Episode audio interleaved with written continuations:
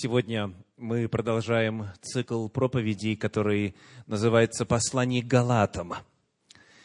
Это время исследования послания апостола Павла, которое до сих пор часто оказывается непонятым, ввиду того, что изымается из его исторического и богословского изначального контекста и воспринимается сквозь призму, которая не существовала вовсе в то время, когда великий апостол трудился и писал. Послание к Галатам. В этом цикле проповедей уже прозвучали следующие. Знакомство с автором, Павел и закон, и третья проповедь – оппоненты Павла. Сегодня проповедь номер четыре называется «Два обрезания». Два обрезания. В этом цикле проповедей мы поднимаем вопросы, которые порою, на первый взгляд, некоторым кажутся слишком сухими, богословски утонченными, оторванными от реальности, не имеющими прямого отношения конкретной жизни человека. Но это впечатление ложное, впечатление кажущееся. Потому что выводы из обнаруживаемых библейских истин, они напрямую влияют на жизнь каждого из нас. Тем не менее, я вновь должен предостеречь, что эта проповедь, она, возможно, будет не такой легкой для восприятия, как некоторые иные, которые звучат с этой кафедры. Но я в вас верю, я вас знаю, и э, потому уверен, что мы с вами сможем одолеть и сегодняшний путь, и одолеть его успешно. И вы останетесь с благословением в плане нового, четкого, более синхронизированного со Священным Писанием понимания истин Слова Божьего. Итак, два обрезания. О чем идет речь? В первую очередь я хотел бы предложить вам вспомнить, какие категории людей описаны на страницах Священного Писания, в первую очередь в Торе, в Пятикнижье Моисеева. Какие категории людей касательно их взаимоотношений со Всевышним представлены нам на страницах Священного Писания в Пятикнижье Моисеева. Давайте начнем с самых далеких, тех, кто дальше всего. Кто они? Язычники. Язычники – это те, кто обозначаются в Священном Писании разными терминами, в том числе и древнееврейское слово «нахри». «Нахри» означает «иноземец», тот, который именно где-то не отсюда – истоки кого, корни кого, в том числе и богословские, религиозные, не сопряжены с богооткровением. Он язычник по природе, по менталитету, по воспитанию, по происхождению. Вот этот термин описывается в Священном Писании именно в контексте людей, не знающих Бога, далеких от его истин. Посмотрим, например, на книгу Второзаконие, 23 главу, 20 стих. Второзаконие, 23 глава, стих 20. «Иноземцу отдавай в рост, а брату твоему не отдавай в рост, чтобы Господь Бог твой благословил тебя во всем, что делается руками твоими на земле, в которую ты идешь, чтобы овладеть ею». Что значит отдавать в рост? Значит, отдавать средства под проценты, брать что-то за сам факт использования ваших денег иноземцем, нахри. И, коль скоро речь идет о деньгах, это должно быть очень близко и понятно. Скажите, таким образом, если подходить к этому вопросу, как современные банки относятся к гражданам своей страны?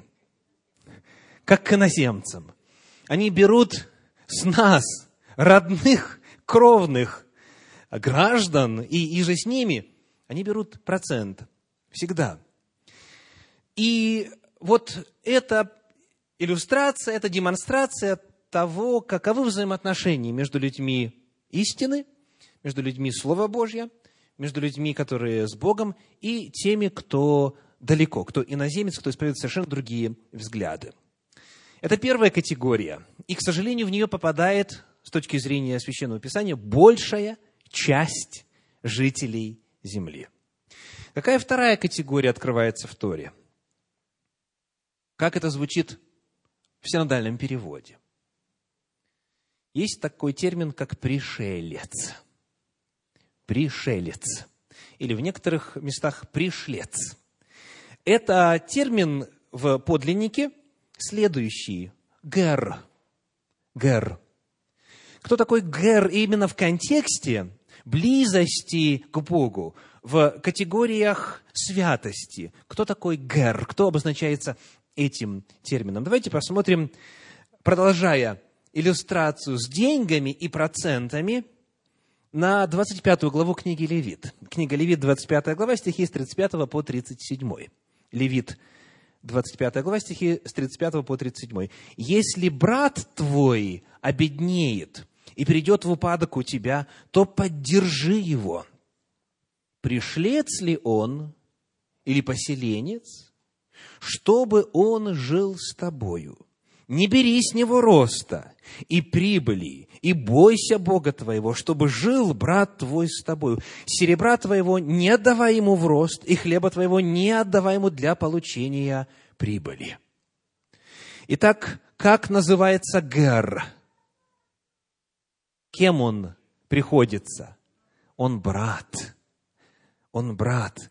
Если брат твой обеднеет, пришелец ли он или поселенец – то не бери с него роста, не отдавай ему в рост и хлеба не отдавай ему для получения прибыли. Гер называется братом. Это вторая категория. Кто это люди? Кто они? Речь идет о тех, кто, услышав о Боге Израиля, кто, услышав о Торе Господней, кто, узнав истинного Творца неба и земли, как говорят в иудаизме, пришел под покров шахины. Пришел под покров славы Господней, благости Господней, благодати Господней. То есть в древности, когда все народы, как правило, жили компактно, кто хотел служить истинному Богу, он должен был что сделать? Поменять место жительства. И, как правило, эти люди, влекомые Богом, Его любовью, Его благословениями, Его истиной, они приходили знакомились и принимали решение переехать. Они оставались теперь жить на территории земли Израиля. Это пришельцы. К ним отношение как к братьям. Вот с них уже нельзя брать роста. Но хри можно, гар нельзя.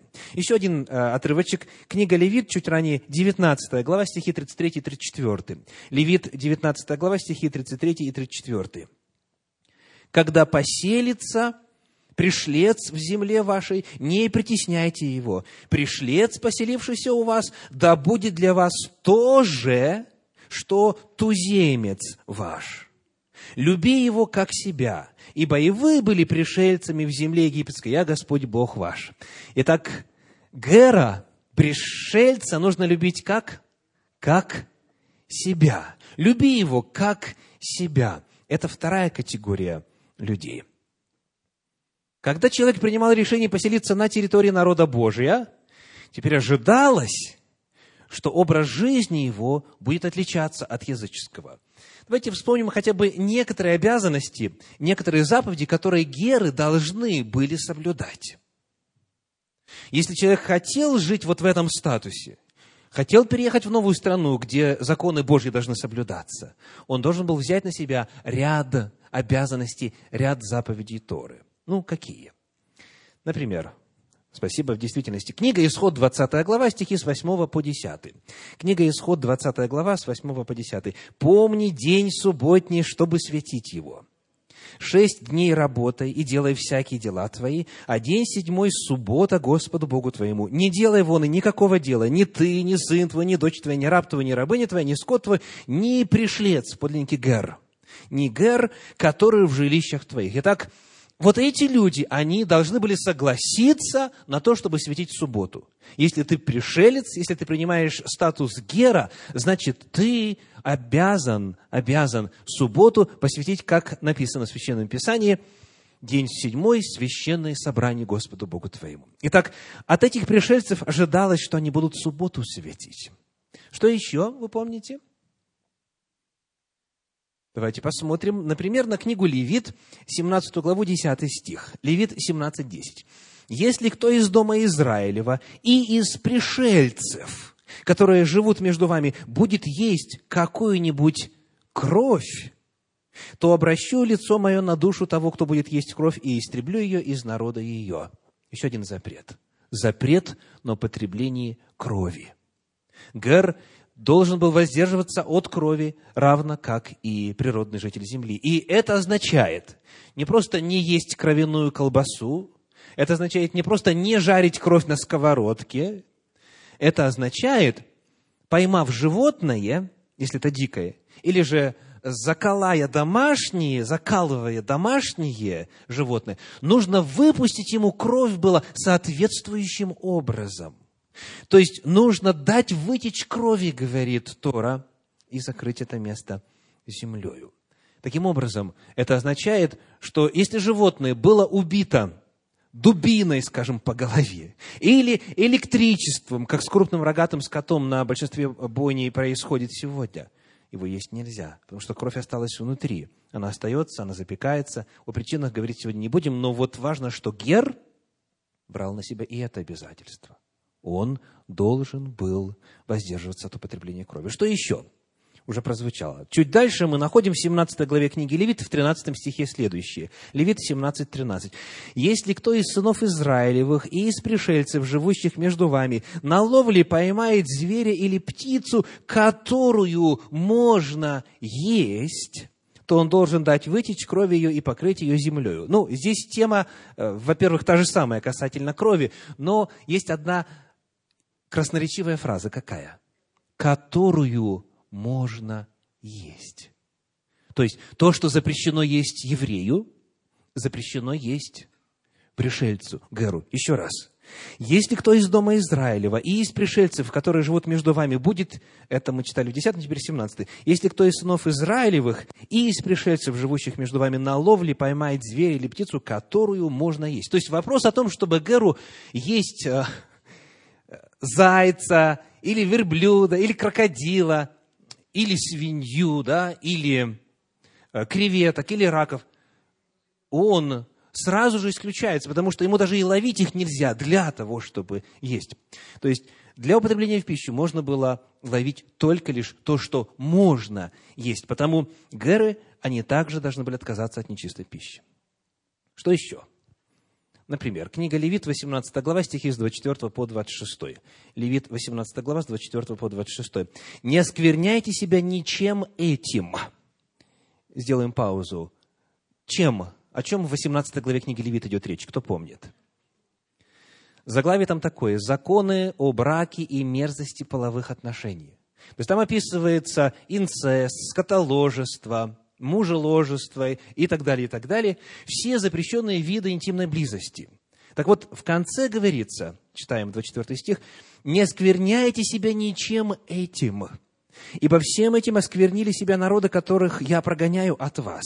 И осквернилась земля, и я воззрел на беззаконие ее, и свергнула себя земля живущих на ней. А вы, Соблюдайте постановления мои и законы мои, и не делайте всех этих мерзостей, ни туземец, ни пришлец, живущий между вами. Итак, от геров ожидалось, что они также будут соблюдать законы нравственности, что касается семейной жизни, что касается интимной близости, сообразно Божьей воле. Был запрещен блуд и прелюбодеяние, и все иное, что представляет собой девиации отклонения от Богом данных норм интимной жизни. Есть у геров и иные предписания, но я напомню хотя бы вот главные. Субботу они соблюдали. Дальше. Кровь не ели, нечистую пищу не ели, от блуда воздерживались. Скажите, звучит ли это знакомо? Где вот эти запреты появляются уже в апостольских писаниях? Именно в 15 главе книги «Деяния апостолов». Это итог, это решение так называемого первого собора христианской церкви. А оказывается, апостолы, как говорят на Руси, не с потолка взяли эти требования, а откуда? Из Торы. Они описывают статус Гера. Они описывают то, что Господь сам учредил. Это не было своеволие, это не было новое откровение, это не были новые принципы отношений между иудеями и неиудеями. Это было повторение чего? Законов Господних. И потому тот вывод, который странным образом часто делается из 15 главы книги Деяний апостолов, а оказывается абсолютно необоснованным.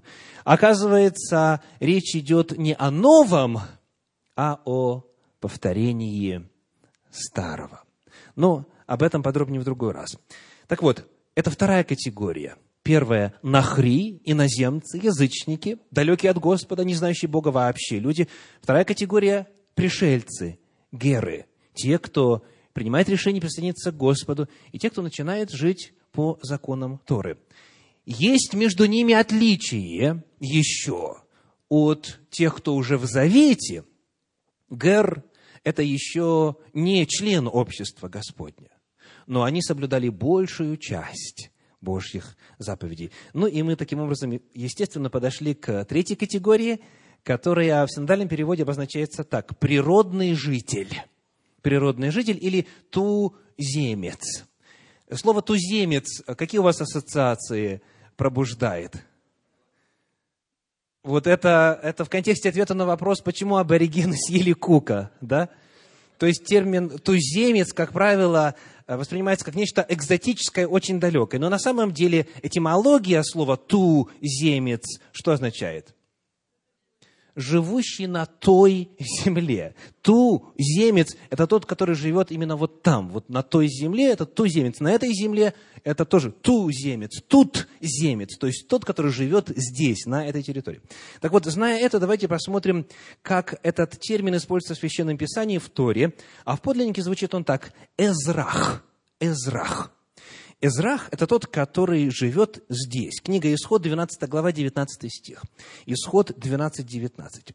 «Семь дней не должно быть закваски в домах ваших, ибо кто будет есть квасное, душа та истреблена будет из общества Израилевых сынов, пришелец ли то или природный житель земли той». Природный житель – это сын Израиля. Это представитель израильского народа. А вот здесь он переведен как раз таким термином – природный житель. Дальше термин «эзрах» переводится в книге Левит в 24 главе 22 стихе так. Левит 24-22. «Один суд должен быть у вас как для пришельца, так и для туземца». То есть туземец – это природный житель, это местный, как говорят на Руси. Итак, язычники, нахри, дальше пришельцы, геры и природные жители, туземцы – это Эзрах. Вот это три категории святости. Три категории людей по удалению или, наоборот, по принципу приближения к Богу, к Его воле, к Его закону. Вот зная это, мы теперь с вами сможем чуть обстоятельнее понять тему «два обрезания». Итак, Многие могут сказать, а я даже и не знал, что есть два обрезания. А, ну, а те, кто знает, что есть два обрезания, как правило, имеют в виду, что есть одно плотское обрезание по плоти, когда а, известная часть тела отрезается. А есть обрезание какое? Обрезание сердца. Ну да. Но не об этом идет речь. Не об этом идет речь. Речь идет о том, что есть два обрезания, они выполняются одинаково, на плоти, но они по цели и природе совершенно разные. Обрезание сердца – это само собой. И есть еще в Библии даже обрезание ушей. Знаете? Слава Богу, не в буквальном смысле. Вот. Так вот, что представляет собой первое обрезание? Первое обрезание. Мы встречаем его на страницах Торы в книге «Бытие» в 17 главе. Прочитаем стихи с 9 по 13. Бытие, 17 глава, стихи с 9 по 13. «И сказал Бог Аврааму, «Ты же соблюди завет мой, ты и потомки твои после тебя в роды их. Сей есть завет мой, который вы должны соблюдать между мною и между вами, и между потомками твоими после тебя. Да будет у вас обрезан весь мужеский пол. Обрезывайте крайнюю плоть вашу, и сие будет знамением завета между мною и вами. Восьми дней от рождения да будет обрезан у вас в роды ваши всякий младенец мужеского пола, рожденный в доме и купленный за серебро у какого-нибудь иноплеменника, который не от твоего семени. Непременно да будет обрезан рожденный в доме твоем и купленный за серебро твое. И это будет завет мой на теле вашим заветом вечным. Первое обрезание его условно можно назвать обрезанием Авраама. Обрезание Авраама. И речь идет о том, что маленькому человечечку, который не успел еще родиться, на восьмой... Нет, скажу уже успел родиться. Только, только успел родиться, и на восьмой день нужно лишить его части плоти, крайней плоти.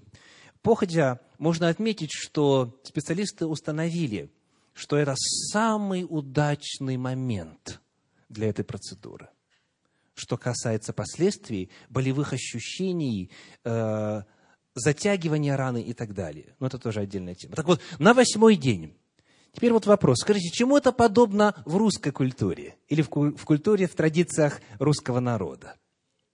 Это подобно крещению младенцев, совершенно верно. То есть, иными словами, родился человечек, ему говорят, ты православный, поздравляем тебя. Потом, когда подрастешь, если сменишь веру, то быть тебе в аду. Да? То есть о чем идет речь? Человек лишен выбора. Его не, задай, его не спрашивают, веришь ли ты в Бога, веришь ли ты в триединого Бога, веришь ли ты в Бога Авраама, Исаака и Иакова. Человека не спрашивают, потому что он не в состоянии. То есть Обрезание Авраама – это то, что делают человека, человеку в бессознательном возрасте. Это не есть выбор человека. Это подобно крещению младенцев, с той лишь разницей, что в Библии нет заповеди крестить младенцев, но есть заповедь обрезывать потомков Авраама. Так вот, первое обрезание – это обрезание Авраама. Кто был так обрезан, согласно Священному Писанию? Иисус Христос, например. Читаем в Евангелии от Луки в первой главе стихи с 57 по 59. Луки, первая глава, с 57 по 59. «Елисавете же настало время родить, и она родила сына, и услышали соседи и родственники ее, что возвеличил Господь милость свою над ней, и радовались нею. Восьмой день пришли обрезать младенца, и хотели назвать его по имени отца его Захарию. Кто описан? Иоанн Предтеча, Иоанн Креститель так называемый. Он был обрезан на восьмой день. Хотел он, мы не знаем. Не хотел, мы не знаем. Это то, что родители обязаны были сделать. Заповедь обрезания дается не человеку, а тем, от кого он произошел. Эта обязанность лежит на семье. И это то, что должно было совершаться с каждым детем мужского пола, кто присоединяется к Израилю, путем рождения или путем иным, но кто становится туземцем, кто становится природным жителем, он должен быть обрезан. И это был знак завета. В отношении Иисуса уже было упомянуто. Да, Евангелие от Луки, 2 глава, 21 стих. Луки 2, 21. «По прошествии восьми дней, когда надлежало обрезать младенца, дали ему имя Иисус, нареченное ангелом прежде зачатия его в чреве». Кто еще был обрезан? Апостол Павел в том числе. Филиппийцам 3 глава, стихи 4 и 5. Послание Филиппы 3 глава, 4 и 5 стих. «Хотя я, — пишет он, — могу надеяться и на плоть. Если кто другой думает надеяться на плоть, то более я, обрезанный восьмой день из рода Израилева, колена Вениаминова, еврей от евреев, по учению фарисеев». Итак, первое обрезание – это обрезание Авраама. Оно ничего общего не имело с верой обрезываемого в Бога, или его намерениями, или его желаниями, его свободным выбором. Это был выбор кого? Родителей. Каждый, кто рождается в доме твоем, должен быть обрезан. Это делается как часть традиции, как часть культуры. Это делается автоматически в контексте израильского народа. Что же такое второе обрезание? Каково иное обрезание? Давайте посмотрим на книгу Исход, 12 главу, стихи с 47 по 50. Книга Исход, 12 глава, стихи с 47 по 50. «Все общество Израиля должно совершать ее. Если же поселится у тебя пришлец, кто пришлец в подлиннике? Гер. Если поселится у тебя пришлец и захочет совершить Пасху Господню, то обрежь у него всех мужеского пола, и тогда пусть он приступит к совершению ее, и будет как природный житель земли. А никакой необрезанный не должен есть ее. Один закон да будет и для природного жителя, и для пришельца, поселившегося между вами. И сделали все сыны Израилевы. Как повелел Господь Моисею и Аарону, так и сделали. Итак, второе обрезание представляло собою способ натурализации. Способ вхождения в общество Господне. Способ, благодаря которому язычник становился прозелитом, обращенным из язычества в веру в истинного Бога. Это способ, благодаря которому Гер который уже знал Бога, уже, помните, и субботу соблюдал, и от крови, и от нечистого воздерживался, и так далее, и так далее, он принимал решение сделать следующий шаг и стать кем? Природным жителем, стать туземцем. Это способ, благодаря которому Гер становится Эзрах. Это способ принятия завета с Богом. Это способ принятия иудаизма. И это называется сегодня словом «гиюр». Гиюр – способ присоединения к иудаизму. В отличие от первого обрезания, обрезания Авраамова, это есть что по природе своей? Это осознанный выбор. Человек из язычника становится пришельцем, и если он желает себя полностью отождествить с народом Божьим, он тогда принимает обрезание. И вот теперь какова цель, согласно тексту? Что отличало Гера от Эзраха? Что отличало пришельца от природного жителя? По этому тексту. Что? Если он захочет есть Пасху. Хорошо, а что такое Пасха? Что такое Пасха? Закалите Пасху. Например, читаем в книге Исход, чуть дальше, в 12 главе, стихи 26 и 27. Книга Исход, 12 глава, 26 и 27. «И когда скажут вам дети ваши, что это за служение, скажите, это пасхальная жертва». Господу, который прошел мимо домов сынов Израилев в Египте, когда поражал египтян, и домы наши избавил, и преклонился народ, и поклонился. Если человек хотел принимать святыню, если он хотел участвовать в жертвоприношениях, если он хотел приносить и есть, и употреблять в том числе пасхальную жертву, вот тогда от него требовалось обрезание. Обрезание было необходимо для того, чтобы человек мог теперь приобщиться литургии храма, чтобы он мог теперь участвовать на полных правах в жертвоприношениях. В особенности тех, которые употребляются. Пасхальная жертва, жертва мирная. Речь идет о том, что тот, кто не был обрезан, не имел права участвовать в священнодействии. Он не мог есть Пасху и принимать другие жертвы Господни. Таким образом, говоря о двух обрезаниях, мы должны помнить, что первое – это обрезание Авраама. Для любого, кто рождается от семени Авраама по плоти, автоматически на восьмой день, неосознанно, без выбора. Второе обрезание – это обрезание бывшего язычника уже в зрелом возрасте, когда он понимает, что это есть истинный Бог. И желает теперь, уже поживя по заповедям Господним, ощутив и вкусив их благость, он желает теперь сделать следующий шаг и участвовать в священнодействии жертвоприношения. Вот что отличало Гера от природного жителя. Это второе обрезание.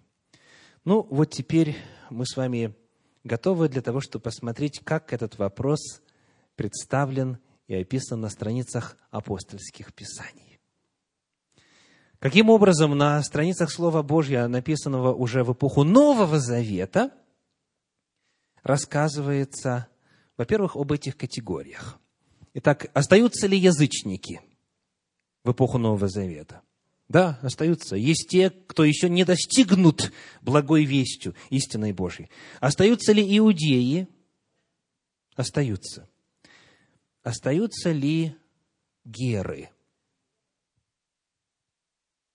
Есть ли термин «пришельцы» на страницах апостольских писаний? То есть, чему соответствует термин «гер» – «пришелец» в эпоху Нового Завета? Хочу предложить вам несколько отрывочков из книги «Деяния апостолов». Книга «Деяния апостолов», 13 глава, 43 стих. Как называются геры в апостольских писаниях?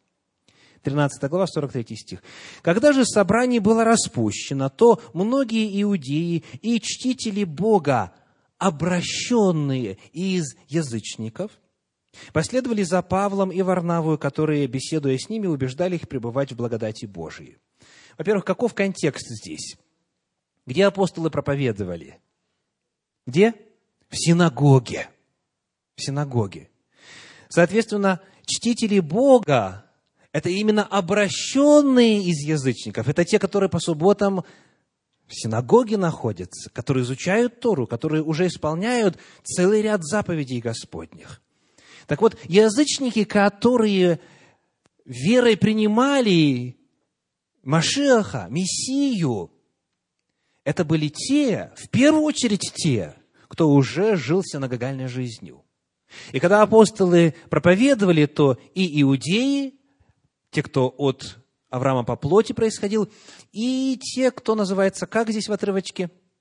Чтители Бога, обращенные из язычников. Вот это и есть те самые геры. Чтители Бога. Так они обозначаются в книге Деяния апостолов. Еще ряд примеров. 16 глава, 14 стих. Деяния апостолов 16, 14. «И одна женщина из города Фиатир именем Лидия, торговавшая багреницу, слушая Бога, вернее, чтущая Бога, слушала». И Господь через э, отверз сердце ее внимать тому, что говорил Павел. Лидия названа тоже как «чтущая Бога». Это эквивалент еврейскому термину «гер». 17 глава, первые четыре стиха. Деяния апостолов, 17 глава, первые четыре стиха. «Пройдя через Амфиполь и Аполлонию, они пришли в Фессалонику, где была иудейская синагога. Павел по своему обыкновению вошел к ним и три субботы говорил с ними из Писаний, открывая и доказывая им, что Христу надлежало пострадать и воскреснуть из мертвых, и что сей Христос есть Иисус, которого я проповедую вам. И некоторые из них уверовали и присоединились к Павле и Силе, как из еленов, чтущих Бога, великое множество, так и из знатных женщин немало. Вновь контекст какой? Контекст синагогального богослужения. Это не язычники в прямом смысле этого слова. Это чтущие Бога язычники. Это те, которые соблюдают субботу, не едят нечистое, не едят кровь, не блудодействуют и так далее, которые живут по многим заповедям Торы, но которые по-прежнему еще не обрезаны. Которые еще не обрезаны. Потому-то и говорится иудеи и чтители Бога. Если гер обрезан, он кем становится? Он становится природным жителем земли. Все. И, а, самая яркая иллюстрация у нас на страницах Священного Писания, по моему мнению, это а, пример Халева. Помните, кто Халев по происхождению? Кто он? Он кенезиянин. Кенезиянин он представитель одного из народов, которое должно было быть изгнано из хананской земли. Но он стал не только иудеем, он стал вождем колена Иудина. Так вот, он натурализован, он стал природным жителем, хотя по происхождению он бывший язычник. Итак, геры обозначаются в апостольских писаниях термином «чтущие Бога», или есть еще один термин – Книга Деяния апостолов, 10 глава, 1-2 стиха. Деяния апостолов, 10 глава, 1-2 стиха. В Кесарии был некоторый муж именем Корнилий, сотник из полка, называемого Италийским, благочестивый и боящийся Бога со всем домом своим, творивший много милостыни народу и всегда молившийся Богу. Как он назван? Боящийся Бога. Он благочестив. Понятие благочестия возможно только в контексте закона – он благочестив, он живет по законам Божьим. Он, он молится всегда, значит, регулярно, в соответствии с графиком, который установлен в Торе. Вот в 22 стихе 10 главы этой книги написано так, Деяния апостолов 10, 22. «Они же сказали, Корнилий, сотник, муж добродетельный и боящийся Бога, одобряемый всем народом иудейским». Важная фраза. «Одобряемый всем народом иудейским». То есть его образ жизни соответствовал Торе, но он еще не был обрезан. Он был боящийся Бога. Он получил от святого ангела повеление призывать в дом и так далее. То есть э, люди, которые видение ангелов удостаивались, люди, которые постоянно молились, люди, которые жили с Господом, это бывшие язычники, но теперь они имеют живую реальную связь со Всевышним и служат Ему по законам Его. Итак, библейский термин, который используется очень часто в апостольских писаниях это «чтущий Бога» или «боящийся Бога». Это термины, которые тождественны термину «гер». Но э, для меня было э, находкой, в том числе, помимо всего прочего, обнаружить при подготовке к этой проповеди, что термин «боящийся Бога» есть и на страницах Танаха, на страницах пророческих и иных писаний, написанных до первого века нашей эры. И это термин, который используется как технический термин, как обозначение определенной группы людей. Ну, я приведу э, два примера. Книга Псалтирь, 113 глава, стихи 17 по 21. Псалтирь, 113 глава, стихи 17 по 21. «Дом Израилев, уповай на Господа, Он наша помощь и щит. Дом Ааронов, уповай на Господа, Он наша помощь и щит. Боящиеся Господа, уповайте на Господа, Он наша помощь и щит. Господь помнит нас, благословляет нас, благословляет дом Израилев, благословляет дом Ааронов, благословляет боящихся Господа, малых с великими. Согласны ли вы с тем, что это разные группы людей? Дом Ааронов – это что такое? Это священники. Это священники, это служители храма. Дом Израилев – это все, кто от Авраама происходит, от, э, через Исаака и через э, Иакова. Но здесь есть третья категория – боящийся Господа. Он вот этих благословляет, вот этих благословляет и вот этих благословляет. Это разные группы людей. А, еще один пример – 134 глава книги Псалтирь, стихи 19 и 20. 134 глава, стихи 19 и 20. Дом Израилев, благословите Господа. Дом Ааронов, благословите Господа. Дом Левиин, благословите Господа. Боящиеся Господа, благословите Господа. Вновь у нас отдельные ярко выраженные группы людей. Чем отличается дом Ааронов от дома Левия? Потомки Аарона – это священники, а прочие кто? Левиты – это отдельная группа людей. И вот эти два места, и еще есть э, ряд на страницах Танаха, они вот именно здесь, если брать, подаются в контексте сравнения этих групп людей с язычниками. Давайте вернемся к 113 главе книги Псалтирь. 113 глава, и э, прочитаем там стихи с 9 по 16. Каков контекст вот этой градации, этой разбивки на разные категории? 13, 113 глава книги Псалтирь, стихи с 9 по 16. «Не нам, Господи, не нам, но имени Твоему дай славу, ради милости Твоей ради истины Твоей, для чего язычникам говорить, где же Бог их? Бог наш на небесах творит все, что хочет, а их идолы серебро и золото, дело рук человеческих. Есть у них уста, но не говорят, есть у них глаза, но не видят, есть у них уши, но не слышат, есть у них ноздри, но не обоняют, есть у них руки, но не осязают, есть у них ноги, но не ходят, и они не издают голоса гортанью свою. Подобны им да будут делающие их и все надеющиеся на них, кто только что был описан. Именно язычники, вот те самые махровые язычники, те самые матерые язычники, которые о Боге вообще ничего не знают. А дальше следующий стих. Дом Израилев, дом Ааронов и боящиеся Господа. Это именно разные категории людей. И то же самое вы найдете в 134-м псалме в стихах с 15 по 18, читать не будем, э, чтобы время сэкономить, тоже описываются идолы, те, кто поклоняется им, это одна категория, и затем разные категории в рамках уже прочитанного. Потому Потому это библейский термин. Боящийся Господа или же чтущие Господа.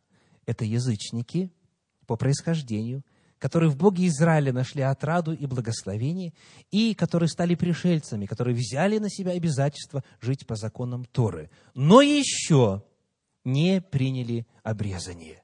Они еще не могут участвовать в священнодействиях, они еще не могут Пасху и иные жертвы приносить. И вот теперь, зная это, нам нужно вспомнить один исторический фрагмент. В истории народа Божьего было два пленения. Какое было в 722 году до нашей эры? Ассирийское пленение. Это когда десять северных колен Северного царства Израиля были уведены в плен. Дальше было Вавилонское пленение в 586 году до нашей эры. Перед этим в 605 году всего было три завоевания Навуходоносором а, Иудеи во главе с Иерусалимом как столицей. Так вот, в результате и первого ассирийского, и второго вавилонского пленения появилось такое понятие, как диаспора, рассеяние. И когда вавилонский плен закончился, относительно небольшая часть иудеев вернулись на свою родину и поселились в Иудее. Остальные стали жить вот на территории Вавилонской, потом Медоперсидской, Греческой и теперь какой в первом веке нашей эры? Римской империи. Потому теперь в результате того, что синагоги были по всем городам, как говорит 15 глава книги Деяний апостолов, сказано, что закон Моисеев от древних родов имеет проповедующих его и читается в синагогах каждую субботу. Теперь вместо того, чтобы язычникам приходить в землю Израилеву, чтобы слушать Господу, Многие стали просто приходить в соседнюю синагогу в своем городе, и они превращались в геров, не будучи пришельцами. Фактически получилось, что иудеи стали пришельцами, что касается их статуса. Они жили на чуждой территории, но в духовном плане, когда язычники принимали Бога, принимали Его законы, они э, становились вот теми самыми герами – и вот когда стала распространяться проповедь Слова Божия, в контексте Евангелия, в контексте спасения во Христе Иисусе, в контексте спасения жертвой Агнца Божия, вот тогда апостол Павел и иные с ним, когда отправлялись они в какой-то город, куда в первую очередь шли? В синагогу. Они шли в синагогу, и там принимали Иисуса и иудеи по плоти, и вот эти чтущие Бога из язычников. Контекст рассеяния, контекст диаспоры. Много геров уже не живут на территории Иудеи, но по всей Римской империи. И с точки зрения иудаизма им еще чего не достает? Обрезание. Обрезание.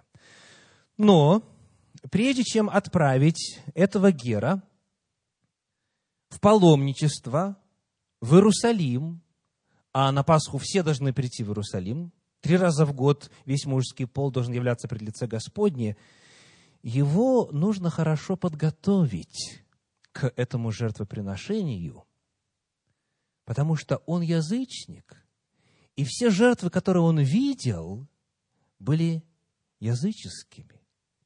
Понятие о жертве у него радикально противоречит понятию о жертве в Священном Писании описаны. И, как говорит нам Мишна и Талмуд, известные документы иудаизма, требовалось приблизительно 5-7 лет, чтобы подготовить Гера к тому, чтобы он, придя в Иерусалим, не напортачил там, участвуя в жертвоприношении. Потому что по законам Торы вы знаете, кто заколал животное. Сам грешник. Кто освежевывал животное. Кто четвертовал, внутренности мыл и так далее. Почитайте первую главу книги Левит, чтобы освежить для тех, э, кто подзабыл. Так вот, это было сотрудничество приносящего жертву и священника. Что-то делал один, что-то делал другой, но львиная доля работы была на человеке. Так вот, чтобы все правильно сделать, только зарезать животное правильно. Вот это сколько нужно практиковать и так далее.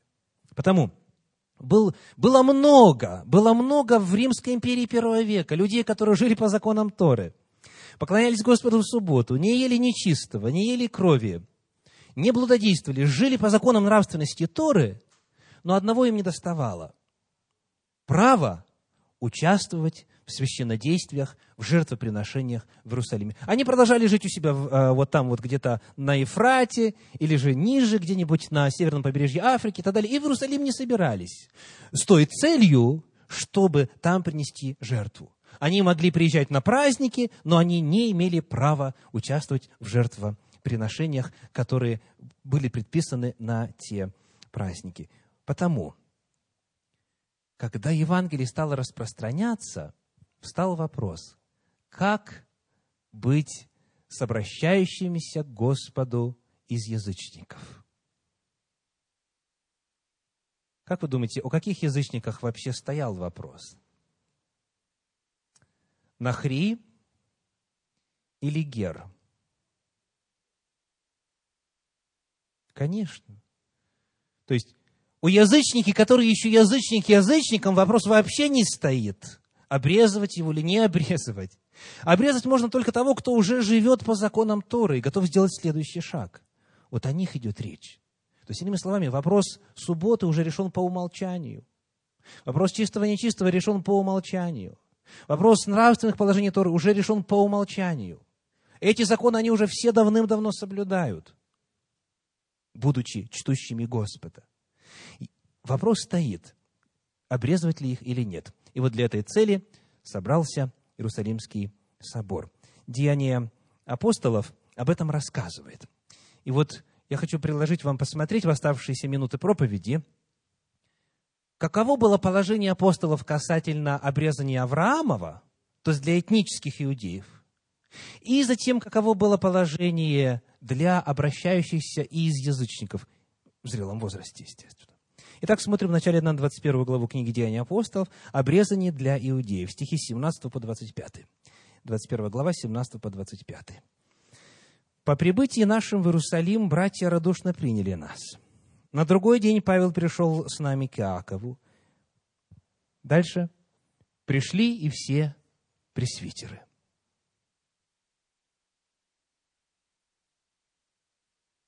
Приветствовав их, Павел рассказывал подробно, что сотворил Бог у язычников служением Его. Они же, выслушав, прославили Бога и сказали ему, «Видишь, брат, сколько тысяч уверовавших иудеев, и все они ревнители закона. А тебе наслышались они, что ты всех иудеев, живущих между язычниками, то есть где? В диаспоре, учишь отступлению от Моисея, говоря, чтобы они не обрезывали детей своих и не поступали по обычаям. Итак, что же, верно соберется народ, ибо услышат, что ты пришел. Сделай же, что мы скажем тебе. Есть у нас четыре человека, имеющие на себе обед. Взяв их, очистись с ними и возьми на себя издержки за жертву, за них, на жертву за них. Кстати, слово «жертва» э, в подлиннике отсутствует. Издержки на них, чтобы остригли себе голову, и узнают все, что слышанное имя о тебе несправедливо, но что и сам ты продолжаешь соблюдать закон. И вот теперь внимание, 25 стих.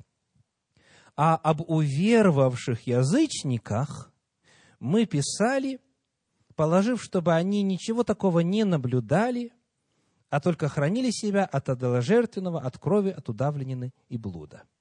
Так что касательно иудеев, уверовавших в Иисуса Христа, решили апостолы. Обрезываться, обрезывать ли им детей своих или нет, исходя из прочитанного? Обрезывать или нет?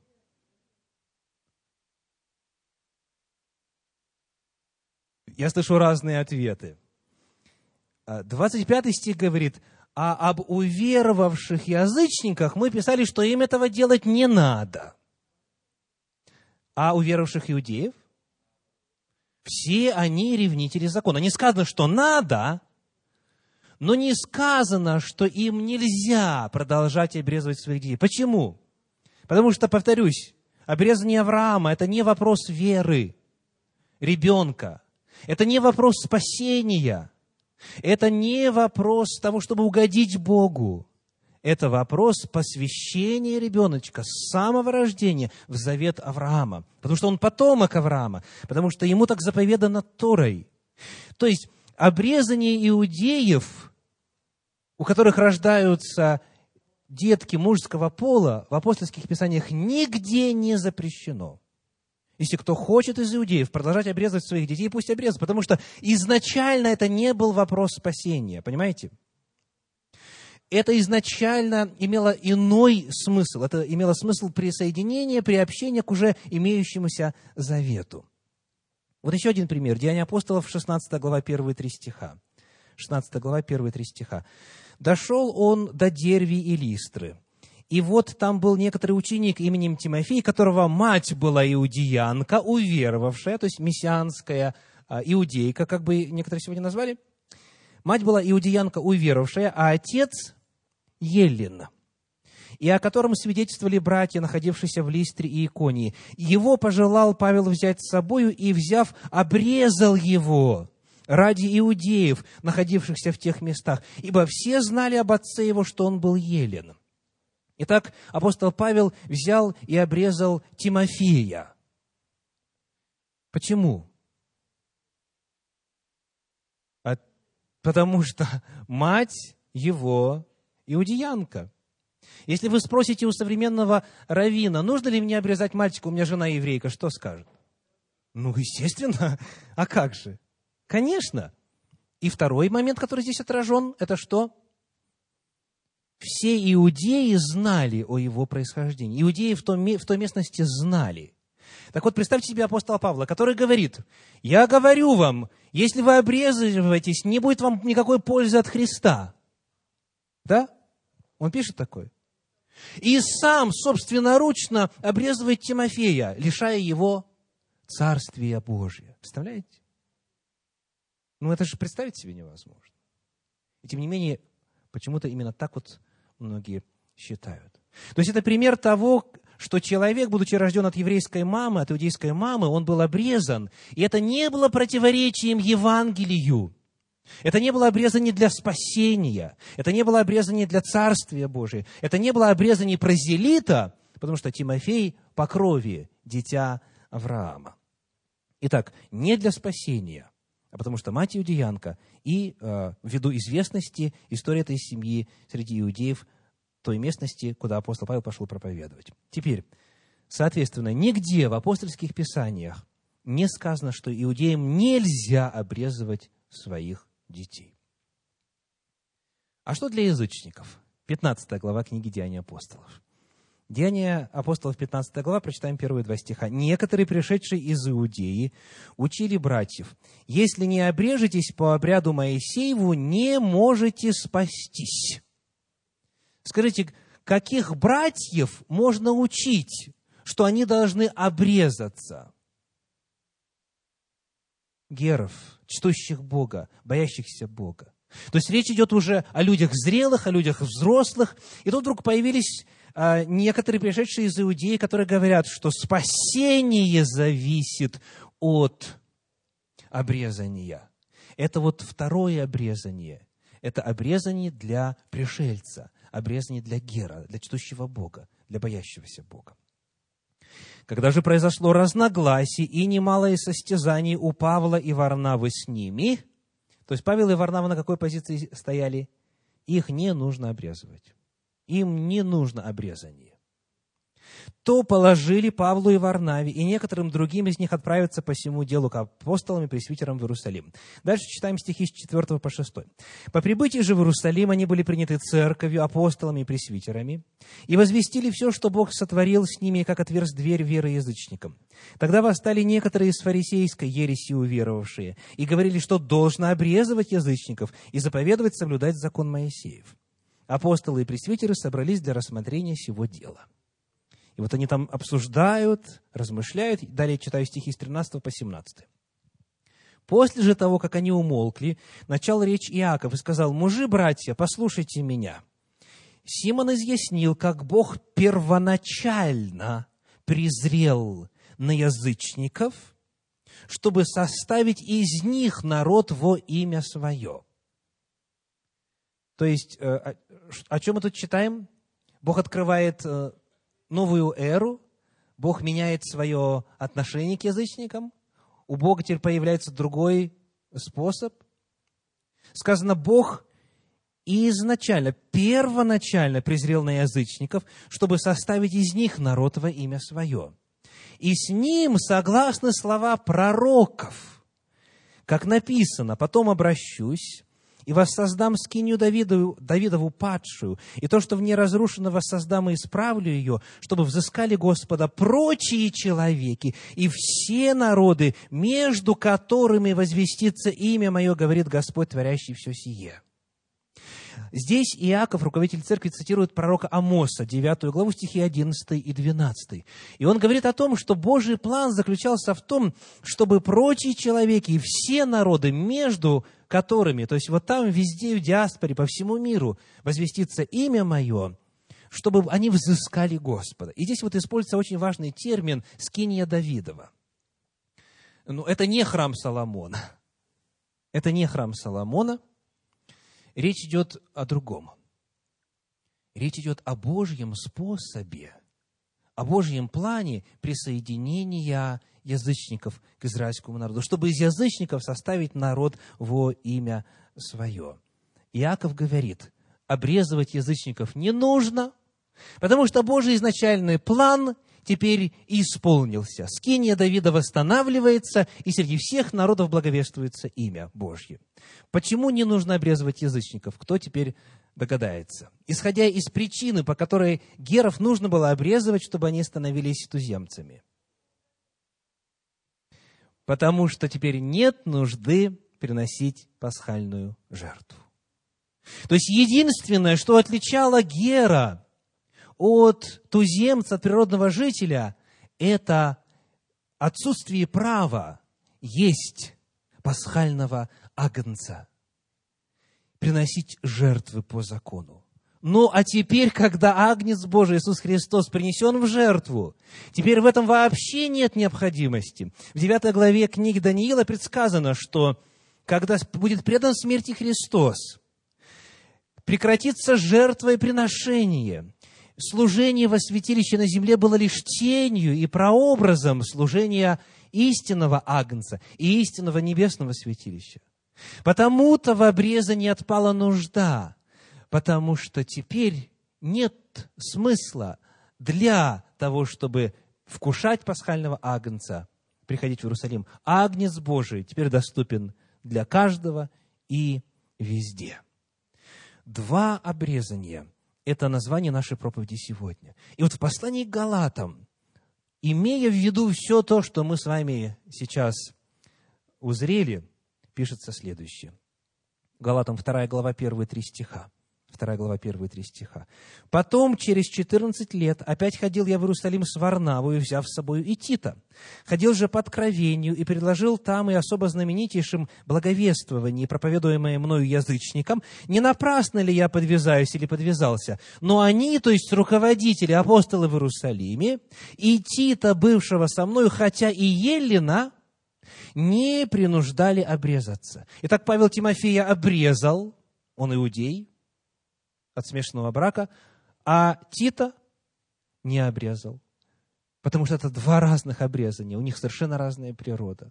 Они, апостолы, не принуждали Тита обрезываться.